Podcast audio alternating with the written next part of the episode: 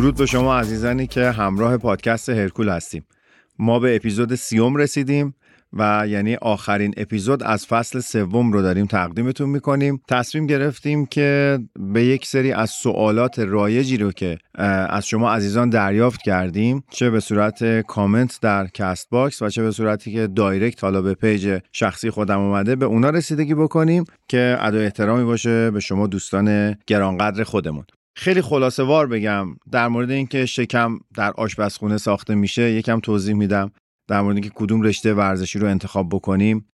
اینکه سری دوستان همچنان اصرار به ورزش کردن در حالت ناشتا دارن.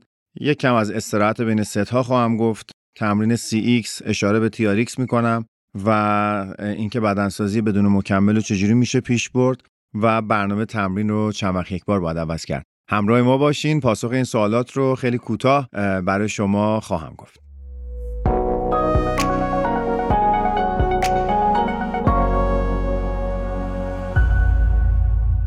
این اپیزود رو با همکاری کالپرو تقدیم شما می‌کنیم. پروشک یک دسر نوشیدنی سالمه که بهتون انرژی میده. پروشک با طعم جدید شکلات فندق خیلی طرفدار پیدا کرده. نمی‌دونم شما امتحانش کردین یا نه. اگه مثل من عاشق شکلات و شیرینین و به خاطر نوع رژیم غذاییتون نگران مصرف این قبیل محصولات هستین، من بهتون پروشک با طعم شکلات فندق رو پیشنهاد می‌کنم. پروشک ها کلا دو تا طعم دارن یکیش وانیلیه اون یکیش هم شکلات فندقه که تازه اومده توی بازار حتما امتحانش کنید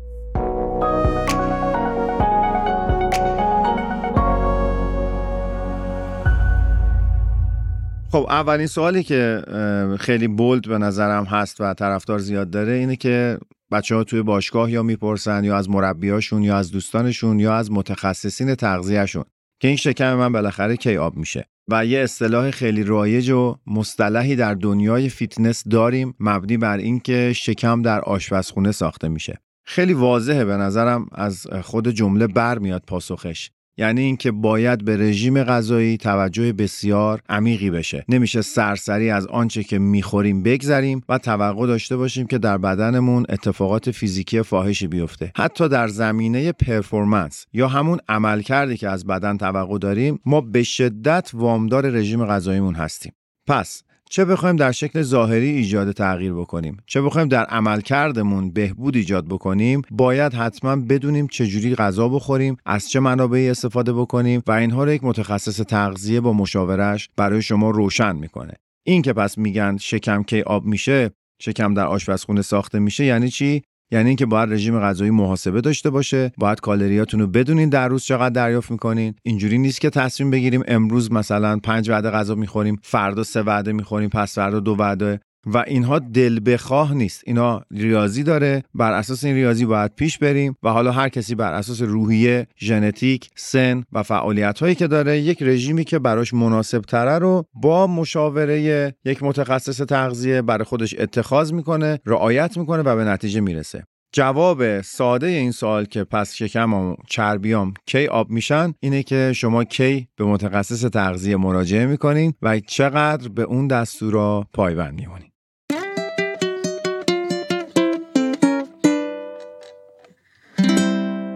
برای بعضی از دوستان سواله که بالاخره ما کدوم رشته ورزشی رو باید تمرین بکنیم درش؟ تو کدوم باید فعالیت داشته باشیم؟ آیا باید وزنه بزنیم؟ آیا باید هم وزنه بزنیم هم حوازی کار کنیم؟ آیا باید مثلا پیلاتس کار کنیم؟ یا بریم سراغ کراسفیت یا کراسفیت کار بکنیم؟ ببینید همه اینها برمیگرده به خودتون به کاراکتری که دارین روحیه‌ای که دارین آمادگی جسمانی که در حال حاضر دارین و اگر آسیبی دارین نقاط ضعفتون نقاط قوتتون وقتی از همه مهمتر وقتی رو که برای ورزش کردن در اختیار دارین. بعضیا مشغول سخت درس خوندن هستن مثلا کنکور دارن دانش آموزن فرض کنین که فصل امتحاناتشونه و هر کسی با توجه به مشغله خودش ممکنه توی برهه از زمان کمتر بتونه بره باشگاه یکی بیشتر می‌تونه بره باشگاه. همه اینها ببینید متغیرهایی که باید بهش فکر بشه بر اساس اینها تصمیم گرفته بشه. نسخه واحد بدیم که همه باید وزنه بزنن. بله در یک استانداردی همه باید در طول هفته تمرین مقاومتی انجام بدن که سطح قدرت بدنیشون رو و عضلانیشون رو بالا ببرن. در کنارش باید برای استقامت عضلات قلبی عروقیشون تمرین هوازی انجام بدن. در کنارش باید یه مقدار تمریناتی برای موبیلیتی یا انعطاف پذیری انجام بدن. این یه حالت استاندارد داره. اما شاید شما توی برهی فقط بتونید برید پیلاتس کار بکنین که رو عضلات ثبات دهنده بدن به شدت کار می‌کنه رو انعطافتون خیلی کار می‌کنه ولی خب حالت حوازی آنچنانی شاید براتون نداشته باشه. بسنجین شرایطتون رو ببینید. مهم اینه که فعالیت ورزشی منظم داشته باشیم. این رو مبنای کار قرار بدین رشته رو انتخاب بکنین و دنبال بکنین. دنبال ایدئال کردن که حالا حتما همه اینا کنار هم باشه نباید بود و ولی باید همه هم مقممون رو به اصطلاح آمیانه بذاریم که یه بخشی از روزمون رو به ورزش بگذرونیم.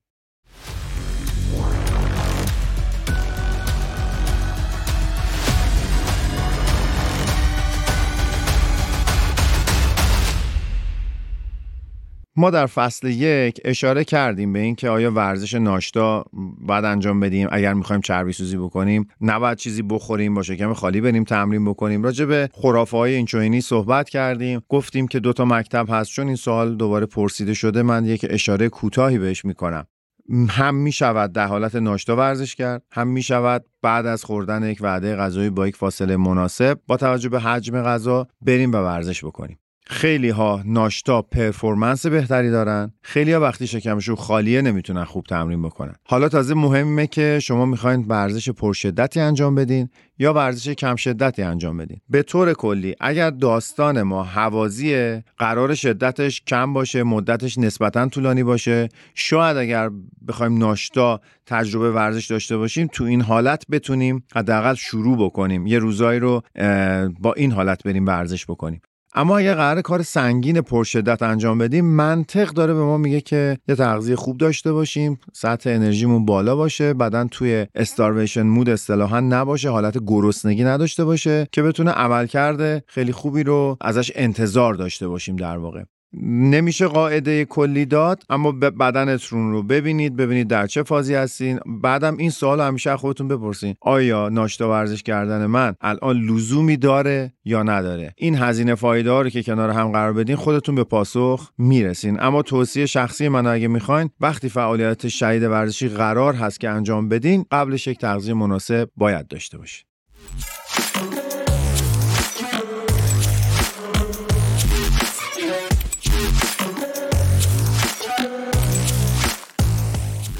در مورد اینکه ما بین ست های تمرین قدرتی چقدر باید استراحت بکنیم بهتون این قول رو میدم که در فصل چهارم حتما یک اپیزود رو اختصاص میدم و در موردش صحبت می‌کنم. اما کوتاه بخوام به این سوال جواب بدم اینه که در تمرین قدرتی اساس کار ما اینه که می‌خوایم قدرت رو افزایش بدیم. وقتی قرار قدرت رو افزایش بدیم باید بین ست ها استراحت خوبی داشته باشیم. مثال ارز می‌کنم یک الی سه دقیقه می‌تونه بیشترین ریکاوری رو برای یک عملکرد قدرتی خوب به ما بده.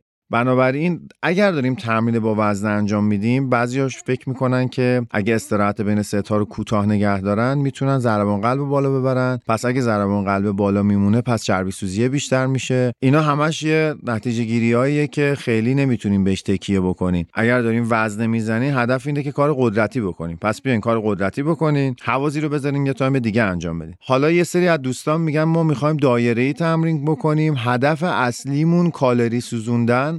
و بالا نگه داشتن ضربان قلبه. اونجا دیگه ماجرا فرق می‌کنه. اونجا اولویت ما دیگه قدرت نیست. پس هدف ما تعیین می‌کنه که بین ست چقدر استراحت بکنیم که به ریز در مورد اینا صحبت خواهیم کرد.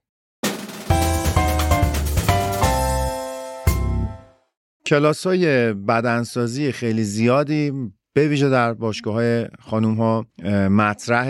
یه اسمایی بعضی موقع من خودم هم میشتم خندم می‌گیره. میگم خدا اصلا این رشته کجاست؟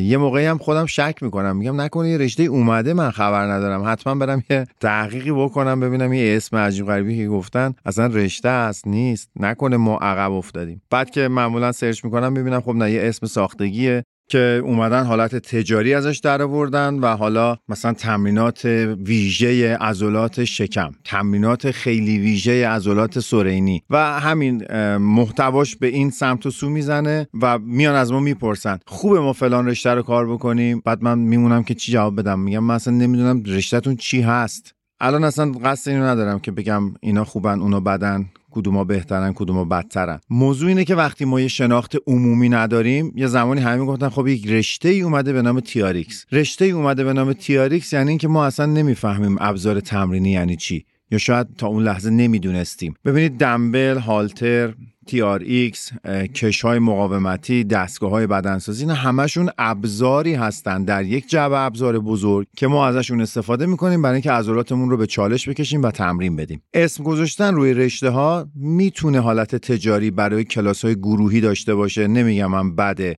میان مثلا یه سری حرکت رو برای core می‌ذارن کنار همدیگه تو سی دقیقه. با یه سری حرکات هوازی ترکیبش می‌کنن میگن خب کلاس های مثلا CX داریم. مخصوص شکم و پهلوه. ولی ما قبلا باز کردیم این موضوع رو که تمرین موضعی. در علم حداقلش اینه که تا امروز ثابت نشده. بنابراین ما اگر هر روزم روی شکم و پهلومون تمرین بکنیم تا وقتی رژیم غذاییمون سالم نباشه هیچ اتفاقی به لحاظ ظاهری در درصد چربیمون نمیفته عضلاتمون قویتر می‌شوند. اما وضوح پیدا نمی کنن. پس اگر یه مقدار شناخته کامل تر بشه اون وقت می‌تونیم تشخیص بدیم که الان رشته ای که داریم ازش حرف می‌زنیم اصلا رشته است یا ابزار تمرینه یا یه چیز تجاریه و بر اساس اون وقت تصمیم می‌گیریم که بریم توش فعالیت بکنیم یا فعالیت نکنیم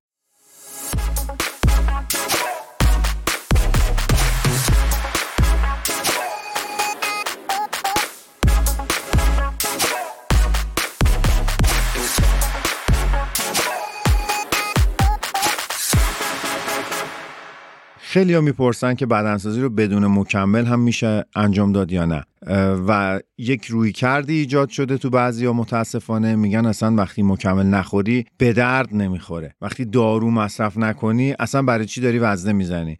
خب این دوباره از یک عدم شناختی میاد دیگه. یعنی ما فکر می‌کنیم همش منوط به پیشرفته در این ورزش ها منوط به اینه که مکمل بخوریم منوط به اینکه دارو مصرف کنیم و و الی و این اون تاثیر منفیه که بخش پرهیجان ورزش قهرمانی رو بدنه ورزش می‌ذاره و من همه هم مقمم اینه که این دوتا رو از هم تفکیک بکنم در ذهن مخاطب و تلاش می‌کنم که بگم دوستانی که میرین باشگاه وزنه می‌زنین که به سلامت استخوانهاتون به سلامت قلبتون به سلامت عضلاتتون کمک کنین به کیفیت زندگیتون کمک کنین قدرتتون رو بالا ببرین. شماها دارین یه کار دیگه می‌کنین. هیچ ربطی به ورزش قهرمانی ندارین. باید با یک نگاه درستری حرکت بکنین و هی قیاس کردن با کسانی که در کورس قهرمانی هن شما رو به این اشتباه ها میندازه که من بدون مکمل هیچ کاری نمی‌تونم بکنم. نه اصلا اینجوری نیست. شما می‌تونید تا همیشه بی مکمل از رژیم غذایی درست همه نیازهاتون رو تعمین بکنین هفته سه چهار جلسه تمرینتون رو بکنین و یک بدن سالم رو به خودتون پیش ببرین. الزاما هر آنچه که در باشگاه اتفاق میفته شاید منجر به تغییرات ظاهری نشه ولی در قدرت در استقامت در سلامت می‌تونه بسیار بسیار بسیار تغییر ایجاد بکنه. پس می شود بدون مکمل هم رفت به سمت بدنسازی و اون رو حتی همیشه ادامه داد. فقط یک تبصره داره و اونم اینه که باید سوادتون رو در حوزه رژیم غذایی بالا ببرین که بدونین از طریق غذا چجوری به بدن رسیدگی بکنین تا از این تلاش ها یک نتیجه خوبی حاصل بشه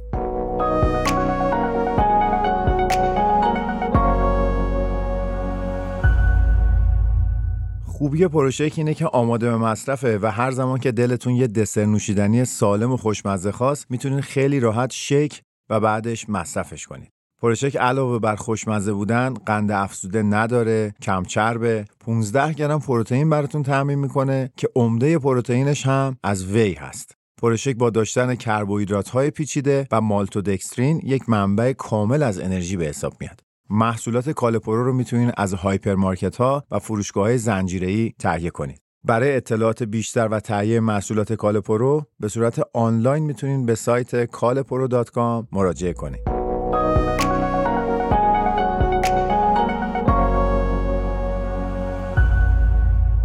به عنوان آخرین سوال هم بپردازم به اینکه هر چند وقت یه بار باید برنامه تمرین رو عوض کرد. خیلی شخصیه. خیلی شخصیه ولی کد یا کلیدی که خودم همیشه استفاده می‌کنم و به شاگردانم میگم اینه. میگم که ببینید تا چه روزی این برنامه داره برای شما کار می‌کنه؟ تا چه روزی دم ازولانی ایجاد می‌کنه؟ تا چه روزی و در هفته چندم شما همچنان میل دارید که این تمرین رو انجام بدین؟ همه اینها وقتی که پاسخش مثبت همش میل دارین هنوز سر حاله هنوز دم می‌کنه عضله یعنی اینکه برنامه رو جا داره که اجرا بکنین. هر جا به استوب خوردین هر جا به خستگی رسیدین هر جا احساس کردین دیگه حرکت تاثیر قبل رو نداره اقدام می‌کنین و برنامه تمرین رو عوض می‌کنین. این سوالات رایجی بود که ما در Castbox به چشممون خورد. برای همین همیشه ازتون خواهش می‌کنیم برای ما کامنت بذارین اگر سوالی دارین. تلاش می‌کنیم در پایان هر فصل رایج‌ترین سوالات رو جواب بدیم به این صورت. اگر هر کی هر سوالی داره می‌تونه توی Castbox بذاره. ما در فصل بعدش همه رو جمع می‌کنیم و اینجوری جواب میدیم. خدمتتون عرض بکنم که اپیزود سیوم رو در اسفند ماه 1401 ضبط کردیم. به نویسندگی، تهیه کنندگی و اجرای من فرشید نزاکتی و کارگردانی محمد رضا محمدی. از تمام دوستانی که در فصل گذشته با ما همکاری کردن بسیار تشکر می‌کنم. همه شمایی که ما رو به دیگران معرفی کردین. با ما همراه بودید ما رو گوش کردین. از شما هم بسیار تشکر می‌کنم و آرزوی بهترین ها رو براتون دارم. هر جا که هستین موفق باشید.